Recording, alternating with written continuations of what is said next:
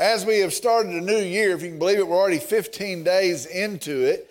But as we have started a new year, we've taken on the focus of rekindling our hope. Moving into January, moving into this new year, we've taken on the focus of remembering our hope as followers of Jesus Christ. Because here's the deal, living in a tough world, living in a sinful world, living in a hard world, I believe we began to be discouraged. And I believe that's what happens. We, we're living in this hard world. We're living really in a, in a wicked day, and we begin to be overcome. And we, piece by piece by piece, lose our hope. And I'll just tell you, if we're not careful, we forget the hope that we have in Jesus, and we get our heads down. We fall into this pattern of the world, this trap of the world that we're just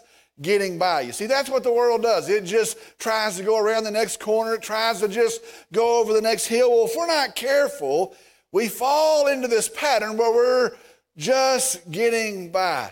Even as gloriously redeemed, saved people of Jesus, we live, sadly, without hope. Well, friend, I want to tell you this morning, that's not to be. Friend, I want to tell you that is actually Satan's plan. And the truth is, today, as hard as it is, as crazy as it is, as dark as it seems, hear me, we have hope. Today, we have hope. Be sure this morning, whatever circumstance, our hope stands today.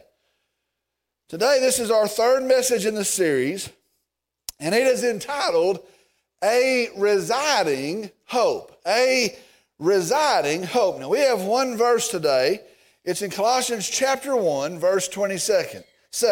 Colossians chapter one, verse twenty-seven. A residing hope. I'm going to ask if you would, if you would stand with me in the honor and the reverence of the reading of God's Word.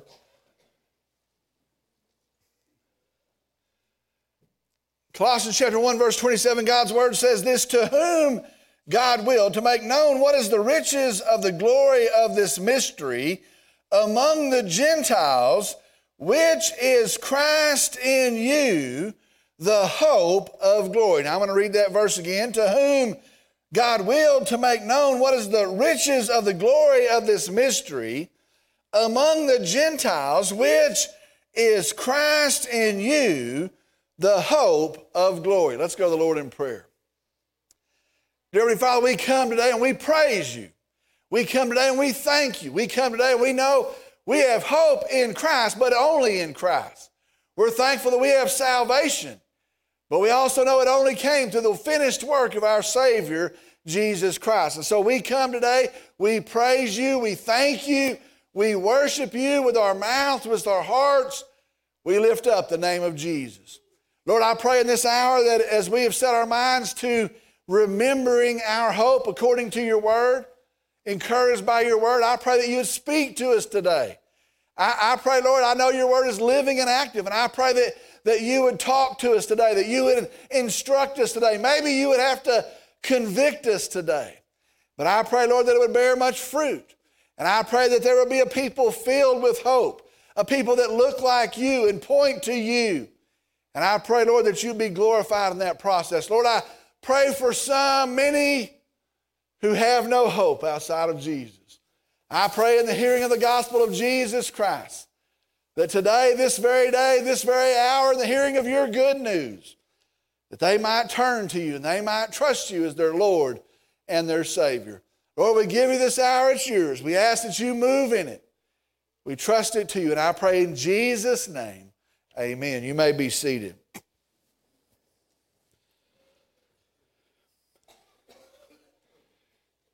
So far in our study, seeking to rekindle hope, we have seen the first week that we have an abounding hope. We have an abounding hope. Now, if you remember, that word means it is overflowing. It is running over. And that's the description of the hope that we have in Jesus. It is an overflowing hope. However hopeless the things of the world may seem, the truth is our hope is bigger. And so you sit here today and say, well, I didn't see this coming. Well, this is too much. Well, this is too terrible. Well, the truth is, no matter how hopeless the things of the world may seem, in Christ, our hope is bigger. We have an abounding hope. How do we live in a distraught, discouraging, hopeless world? We have an abounding hope. Now, let me tell you, praise the Lord for that. Praise the Lord that we have an abounding hope. Second thing we saw last week is we have a better hope. Now, this is the big deal. This is important. We have a better hope. Where all other hopes fail, where all other hopes fade away, where they wreck, we as believers have a better hope.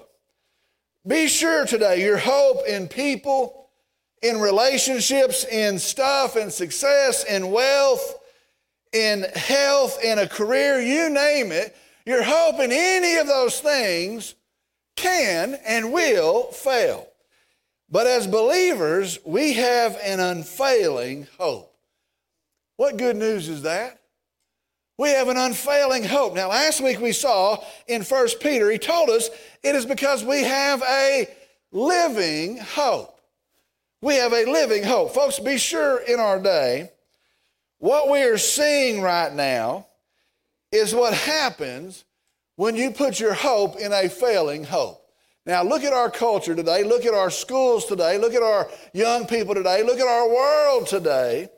What we're seeing today is what happens when you put your hope in a failing hope. Now look around today. People are discouraged. Look around today. People are depressed.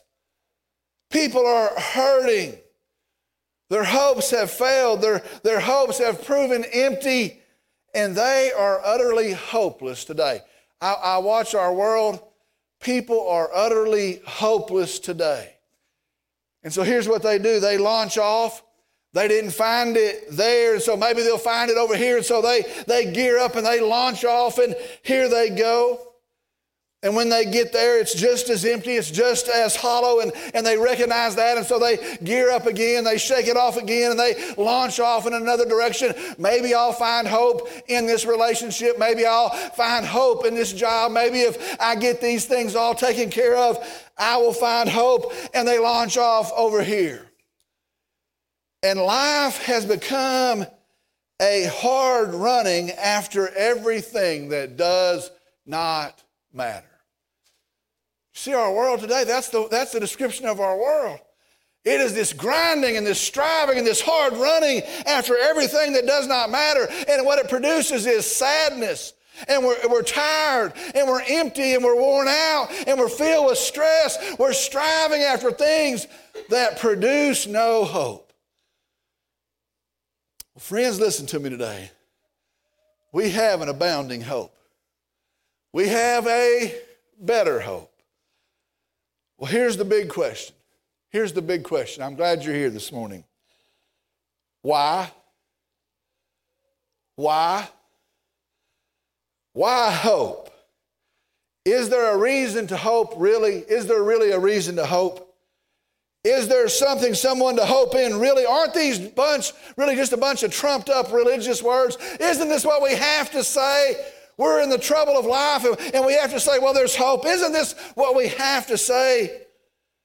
And all the troubles and the trials and the heartaches and the dashed dreams of life, why would we hope? Aren't you just setting yourself up for failure again? Didn't you put your hope? Didn't you put everything in something and it, it was jerked out from under you? Aren't you setting yourself up for a fall again? Why have hope? Why hope today? Is there an answer to that question? Well, I want to tell you, I could hardly sleep last night because I can't wait to tell you the answer to that question. I'm so excited to tell you the answer to that question. Today, our lesson comes out of a bigger lesson. Now, stay with me. We're going to move through some stuff this morning. Our lesson comes out of a bigger lesson that Paul is teaching, that Paul is presenting in a, in a letter that he writes to the Colossian church. And so here's this letter to the Colossian church, and he's teaching this bigger thing, and it is in Paul's addressing of this thing that we find our answer to this thing. Now, praise the Lord for that. That's what we're going to see today. Now, let's look at our verse today, verse twenty-seven. Now, let me tell you the context of the verse. The context is this. Paul is telling the Colossian church who he is. He has to do that over and over. He's telling them what he is doing, what his mission is. He has to tell them that over and over again. And then the big thing is he is telling them why he is suffering for that mission. Now, the idea is here, if you're an apostle, then why in the world are you suffering? If God's hand is on you, if you're empowered by God, why in the world do you have all this trouble? That doesn't seem to match up. And so all the way through his ministry, he has to answer the question, I am an apostle, this is my mission, and this is why I am suffering. Now, that is his introduction. After that, he's going to instruct them in this letter. It's an awesome letter, but this is the opening to his letter. He's telling them who he is, he's telling them what his mission is, what he's doing, and he's telling them why he is suffering. Now, let me read this set of verses, and we'll build our context from there. I'm going to jump back and start in verse twenty-four this morning. Now I rejoice in my sufferings for your sake, and in my flesh I do my share on behalf of his body, which is the church, in filling up what is lacking in Christ's afflictions.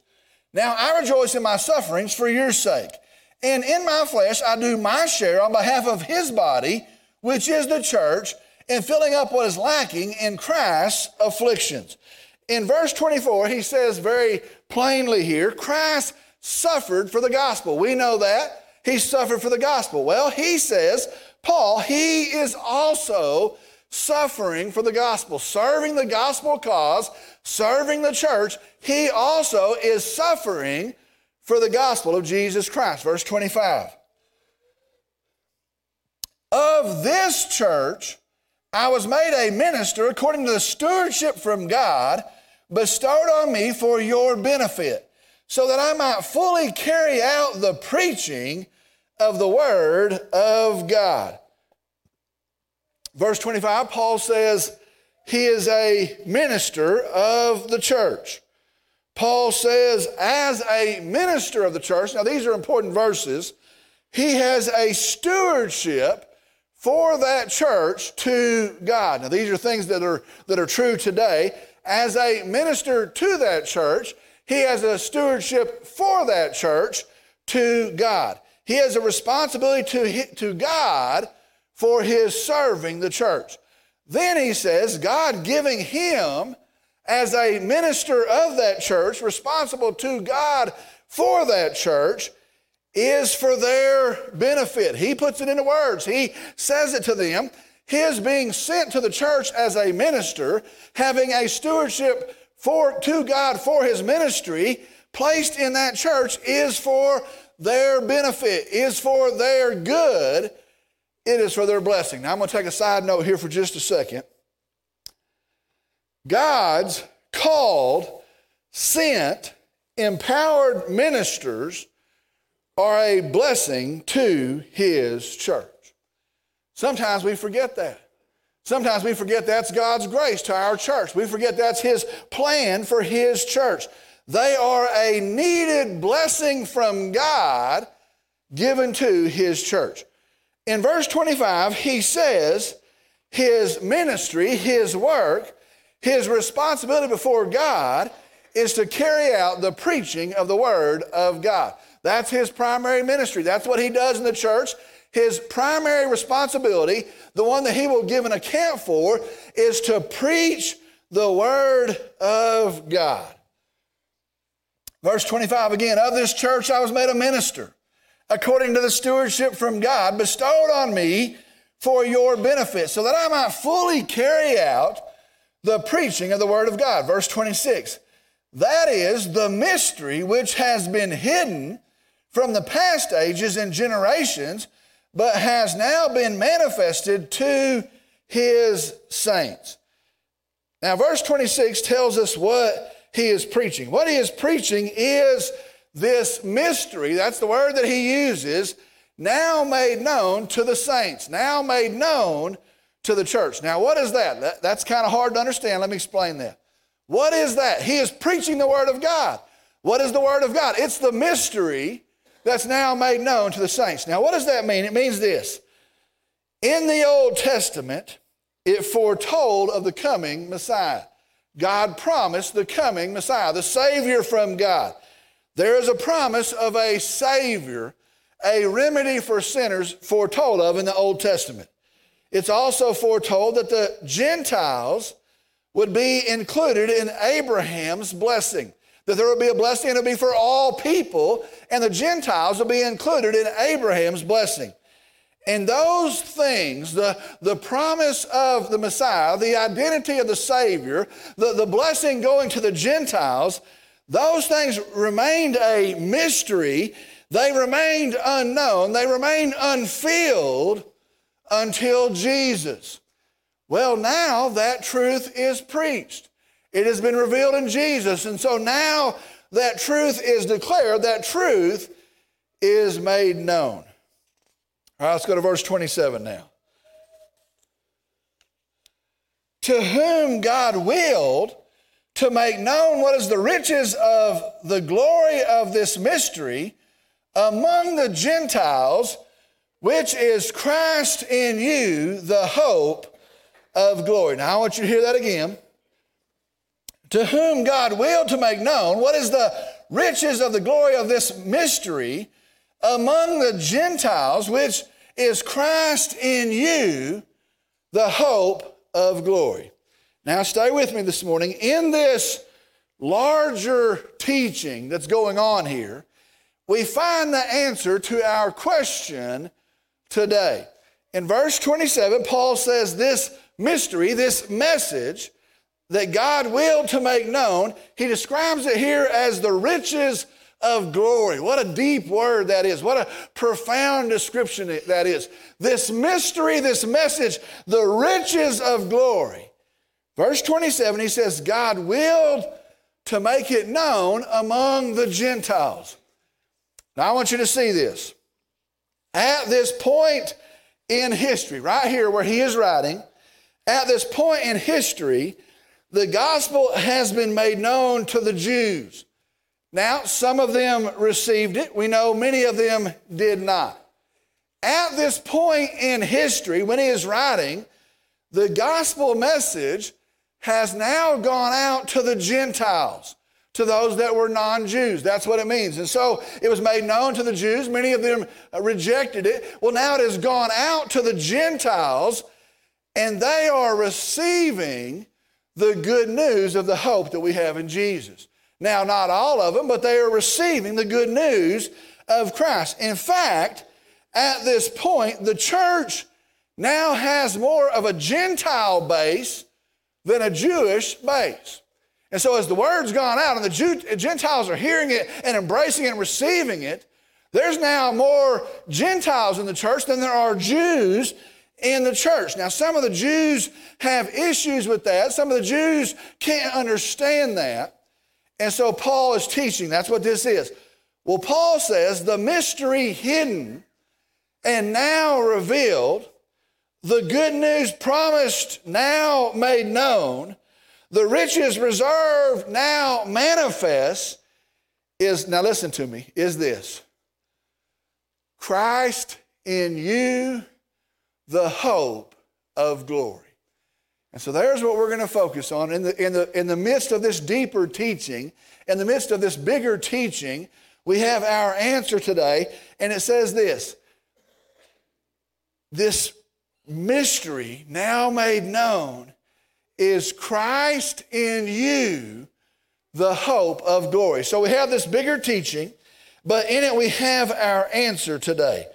Now, what is the hope of glory? What is the hope of glory? The word here for glory means being in glory. It means experiencing God's glory. It means participating in glory. And so this is participating in glory. Well, what is the hope of glory? Now remember, we've learned for two weeks now, the word hope means sure expectation, confident anticipation. That is what it is to have a hope, as the word is here in our Bible. It is a sure expectation. It is a confident anticipation. And so the question is, what is the hope, what is the sure expectation of our participation in glory? So in this bigger teaching, we have this profound truth. What is the hope of glory? Paul says, I hope you're listening, listen very carefully. Paul says the hope of glory is Christ in you. The hope of glory is Christ in you. Now, I'm going to build on that. I'm going to explain that. I want you to hear that.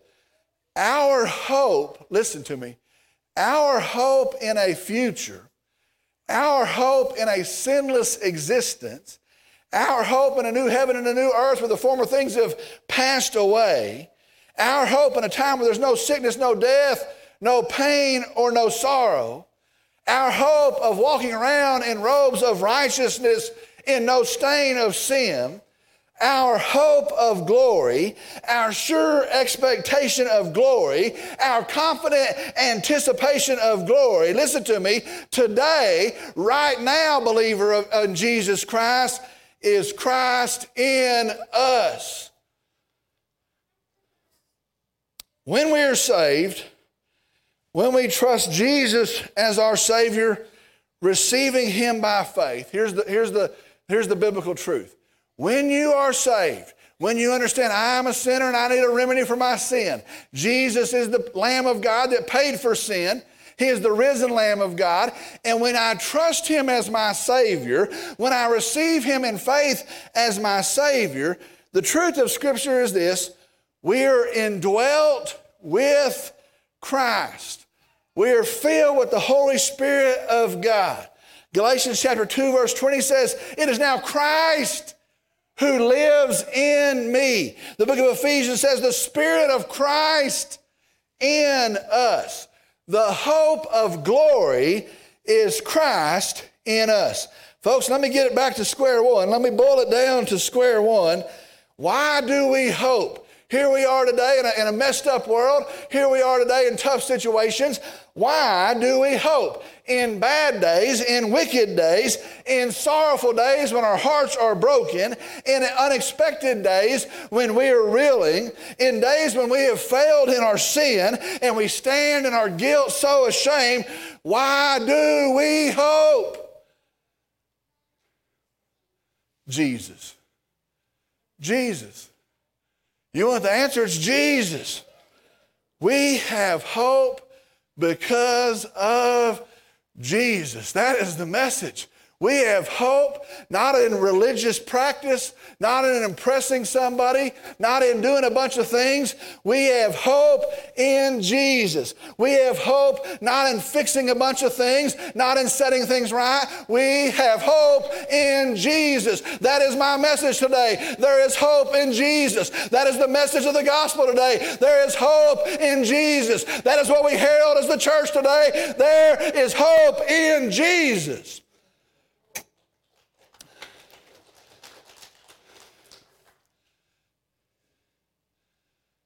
But maybe we start to forget who we hope in.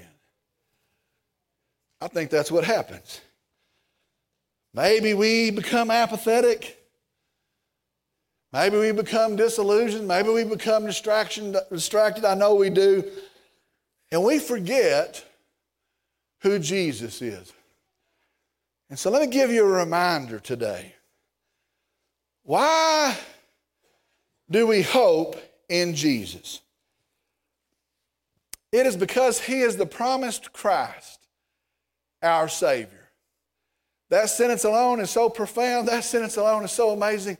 You know why we hope in Jesus? Because He is the promised Christ, our Savior. We hope because He is the perfect Lamb, able to take our sins away. Why Jesus? It's because He is the risen Lamb, our mighty Redeemer. Why Jesus? It's because he is the advocate who carries our cause. Why Jesus? It's because he is the high priest granting us access to the throne of grace. Why Jesus? It's because he is the originator and the giver of life. Why Jesus? It's because he is eternal, the Alpha and the Omega.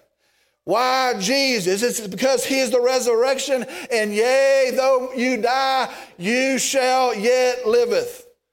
Why Jesus? It's because he is the author of faith. He's the perfecter of it as well. Why Jesus? It's because he is the fulfillment of the law. He doesn't abolish it. He completes it in perfection. Why Jesus? It's because he is the revelation of God. If you've seen him, you've seen the Father. Why Jesus? It's because he is God himself, fully divine. Jesus is God. Why Jesus? It's because he is the Word of God. In the beginning was the Word. He is the Word that becomes flesh. Emmanuel, God with us. Why Jesus? It's because he is the righteous judge, and all judgment has been given unto him. Why Jesus? It's because he is the Lord of the harvest. He is the Lord of the Sabbath. In fact, he is Lord of all those that are over the earth, on the earth, and under the earth. The Bible says he is the Lord of lords. Why Jesus? It's because he is the truth in a world of lies. Why Jesus? It's because he is the light that shines and the darkness doesn't overcome it. Why Jesus? It's because he is the way when there is no way. Why Jesus? It's because he's the great shepherd who leaves the ninety-nine in search for the one. Why Jesus? It's because he's the talk of prophets. He's the message of angels. He's the subject of scripture. He is the head of the church. Why Jesus? It's because he is the lamp of heaven radiating in his glory. Why Jesus? It's because he's the King of the Jews. He's the King of the kings. He is the soon and coming King, coming in power and majesty to rule forevermore. And so you ask me today, why do we hope? How can we hope? Listen to me. It's because that Jesus, in power and in grace and love, that Jesus, by faith and no work of man, that Jesus lives in me, and that Jesus lives in you. What have I to fear? What have I to dread? That Jesus lives in us.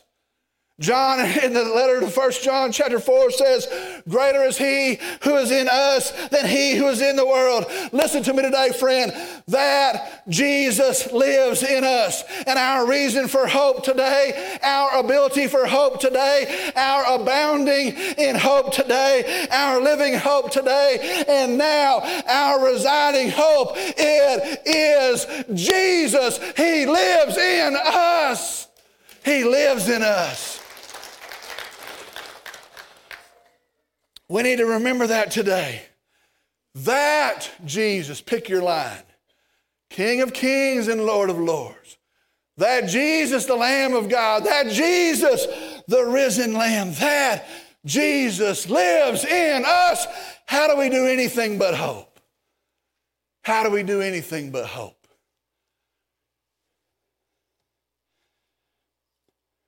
Maybe he doesn't live in you. And I want to tell you the good news is this. In his grace, in his love, in his mercy, the Bible says if you'll confess your sin, confess your need for a Savior, if you'll ask him for the power to repent and turn and leave that sin and turn to him, you know what he'll do? He'll live in you. Do you know if you don't know Jesus Christ and you walked in here, you can walk out of here by faith in Jesus with the King Jesus living in you. You know how awesome that is? And so you're sitting here saying, I'm tired. I'm tired of running and looking for hope. Listen, there's hope in Jesus. If you'll profess him today as your Lord, the Bible says with your mouth what you believe in your heart, you shall be saved. Maybe you don't know Jesus. You can walk out of here filled with Jesus. Maybe you're here and you've trusted Christ. But maybe you've forgotten. And Lord help us, that's all of us. Christ lives in us. And that is the hope of glory. Praise the Lord. for a residing hope. Praise the Lord for Jesus. Let's pray. Dear Father, we come, and I'm in awe of you. You're, you're so gracious. You're so kind, powerful, loving. You see us as sinners. You see us hopeless. You see us as rebels. You see us as those that have turned away from you. And you love us so much, you give us a way of redemption, a way of reconciliation. And that's unreal. Lord, I, I, I, I, I, I cling to that. I hope in that. I cherish that. You see us. And in your mercy, you give us a way of salvation in your own Son, Jesus. But on top of that, as we trust you in your grace, you indwell us. So we don't walk through this world as orphans. You told us that. We don't walk through this world as those that have been abandoned. We walk through with people led by the Word of God, loving the Word of God, Jesus, filled with the Spirit of God. So, Lord, I pray in that we stand up, we wipe off our tears, we pick up our head, and we walk as a people that know we are filled with Christ. Lord, I pray for some here that do not know you, some that are hearing in a different way today that do not know you. And I pray of the hearing of your grace and your mercy and your kindness offered to them in the person and the sacrifice of Jesus. I pray that they would turn to you and trust you. Lord, I pray that it would bear an impact outside of this room. I, I pray that it would bear an impact in our town, in our culture, in our world. There is hope in Jesus. Lord, we give you this time of response, this time of invitation. We ask that, ask that you would work and that you would move in it. We trust it to you. I pray in Jesus' name, amen. We're going to close our service with a time of response, a time of invitation. And it truly is the most important thing we're going to do today, a time to respond to the truth of God's Word. This isn't a lecture. This isn't a passing on of information. This is the Word of God. And it bears a decision. And I don't know what your decision is. Maybe you say, you know what? I've forgotten the hope. I've neglected the hope. Maybe your decision to say, I'm going to go out of here. I'm going to be a beacon of that hope. Maybe you want to pray here at an altar. Maybe you want to pray with me. Maybe your response to the preached Word of God today is saying, well, I don't know Jesus, but I need him and I want to. And maybe your response today is to turn to him in faith and trust him today as your Savior. The Bible says he'll save you today, right now. And maybe that's your response. Maybe you want to come and, and pray in a, in a, in a hopeless day, for this hope to go out. Maybe you want to pray again at an altar, maybe with me. I'm going to ask that no one would stir about or head for an exit. You pray for those who are making decisions.